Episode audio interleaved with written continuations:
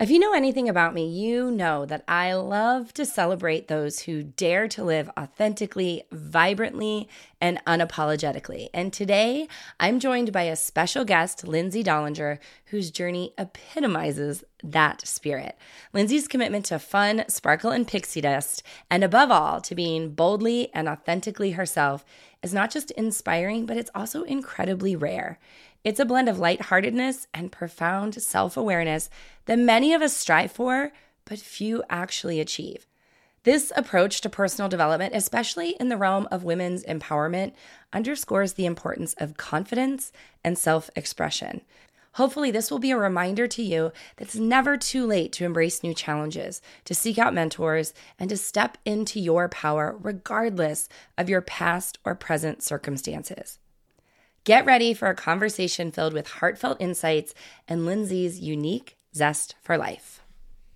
This is Take the Damn Chance, the podcast committed to supporting you as you take the chance on yourself and bring your big dreams to life. You know the one, the one on your heart that you keep pushing to the side because it's not the right time. My name is Bevin Farrand. I'm the founder of the Take the Damn Chance movement and creator of the Do the Damn Thing method. Yes, I say the word damn a lot, but it does mean something. It stands for Decide and Declare, Attend Your Own Party, Moments Not Minutes, and Now is the Time. When it's come to navigating difficult situations and bringing my biggest dreams to life, this framework has changed my life, and I know that it can make a huge impact on yours. It's time for you to take the damn chance. What I love about just you is that you are so committed to fun and sparkle and pixie dust and all of those things, but also being so boldly and authentically yourself.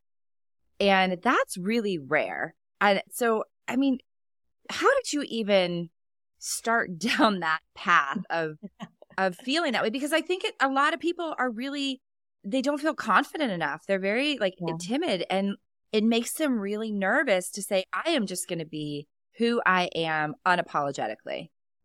Well, thank you. That's very sweet that you you say that and that you, I am I am glad that I have projected that because that is really a big part of my messaging and my goal for women because if we don't have that confidence piece down and, and you don't feel comfortable enough to be you and express yourself, I feel like there's always that block that you're not going to be able to get to that next level. It's never too late to start getting those mentors and those people in your life and really wanting that thing bad enough that you're going after that you decide it is time to start acting that way. And you can step into that power no matter what a lot of who I work with are, are women who've gone through something really challenging. Something mm-hmm. I call them deeply challenging events, and th- those events can shake us to the core and can yeah. make us start to question our own identity because often our identity is changed in it. You know, I went right. from wife to widow. I went from mom to solo parent. And it was instantaneous, and I was left with dealing with the aftermath of that identity shift after the fact. Yeah. So we start to say, okay, well, what is the smallest little thing that I feel really good about in expressing myself in this identity? Yeah. Yeah. It's so interesting because I feel like every time that I've had an identity shift, it has maybe looked really easy to other people. but you know what I mean? It but like is. that no, like that, like fire in your tummy and like those feelings that come with it, like the guilt and the things that you're leaving behind and the sadness and all of that is like such a real process that if anyone is making it look like it's easy, it definitely is not.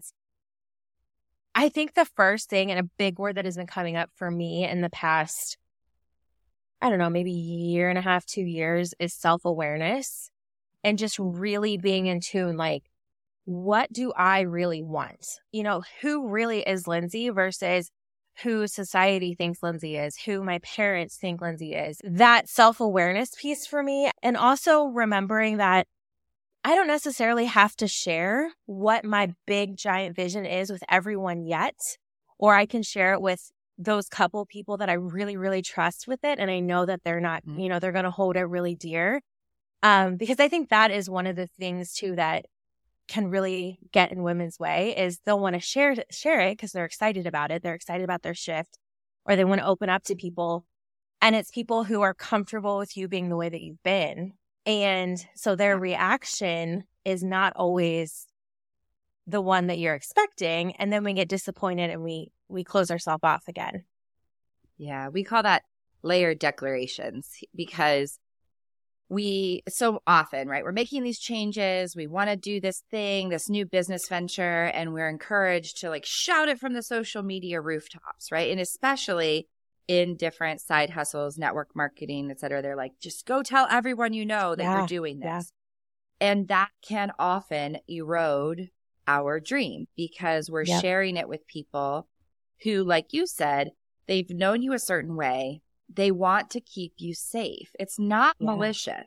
Sometimes right. it is, I suppose. But yeah, like, it depends. It depends on the person. Usually it's not malicious. It's that they want to keep you safe. Mm-hmm. They're not comfortable with the big chain. And so they start to say things like, Ooh, in this economy, are you sure you want to quit your job? Or I don't know, like the grass is greener on the other side, but you've got the devil you know versus the devil you don't. Right and they start to eat away at it when you have not yet built up the confidence and the foundation what it is that you really want. Yeah. Yeah. So you start much smaller with a coach, with a small group. I call them your cheerleaders, like two to three people. It's rarely ever the people that you think it's going to be. It's like not your mom and your sister. mm-hmm. Yeah. Definitely not your dad because he will talk you out of it.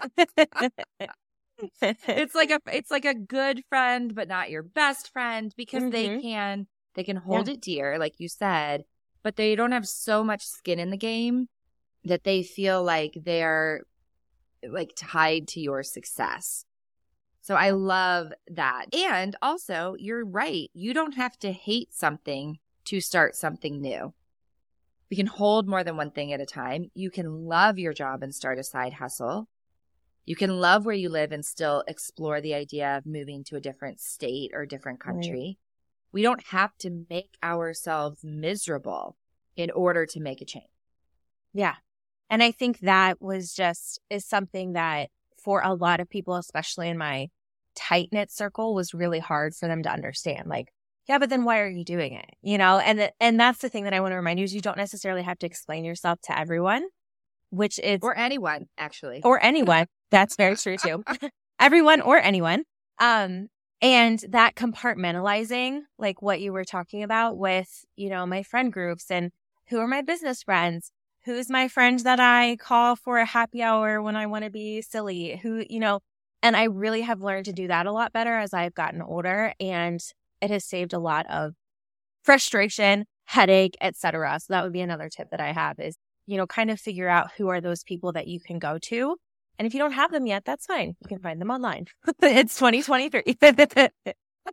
you know, oh, you can, that's what you can yeah, do. You can. You can find them in networking yeah. group. You know, you never know. So I also think too, sometimes it takes some pressure off of our friendships and our relationships to not rely on people for everything. Yeah. I have three sisters I know which sister to go to for specific things, right? My one yep. sister is an attorney. I would not ask my other sister to help me like review a legal document. That would really stress her out. right. She doesn't know. And I'm not saying that I keep everybody separate, but there are things where it's like, okay, what I really need is somebody who can just listen, not try to solve yeah. my problems, not try to give me advice or anything. I just need somebody where we can sit, maybe have a glass of wine, and I can just talk through something. That's a yeah. specific friend, right? It's not right. everybody because some people right. want to jump to solving the problem. Yeah. Well, and that's me a lot of the times. I'll be perfectly honest. And it's so interesting though, because, you know, through my business journey and like finding the realm of personal development and reading, you know, all these different things, it again, that self awareness piece where I will almost catch myself now in conversations like, ooh, this is not the time for me to, you know, to, to fix it. And so now I even ask my sister, like, are you telling me this to vent or do you want to know what I would do? And Yes. so it's helped me in my personal life too. You know, it's not just business stuff you learn, um, and it's those communication skills, and it's it's helped a lot.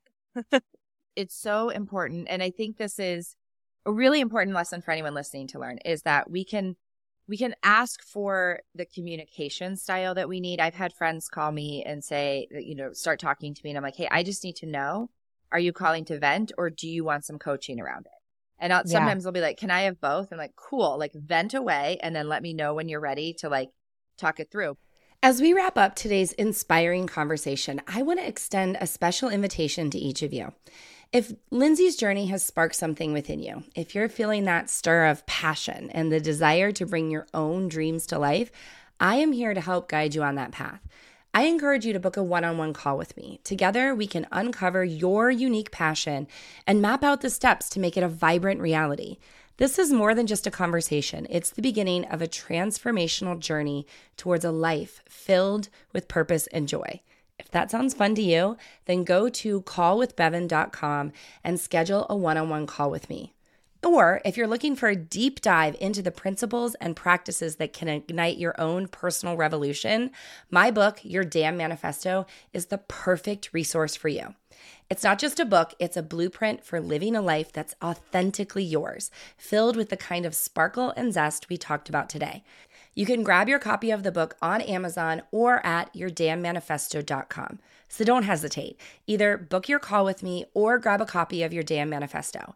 It is time for you to step into your power and live the life you've always dreamed of. Remember, your passion is waiting to be unleashed, and I'm here to help you do just that. Well, look at you taking the damn chance on yourself. Thanks for joining me today. Be sure to subscribe to the show so you don't miss an episode. And if there's someone in your life who needs a little boost of inspiration, I would love it if you share this episode with them.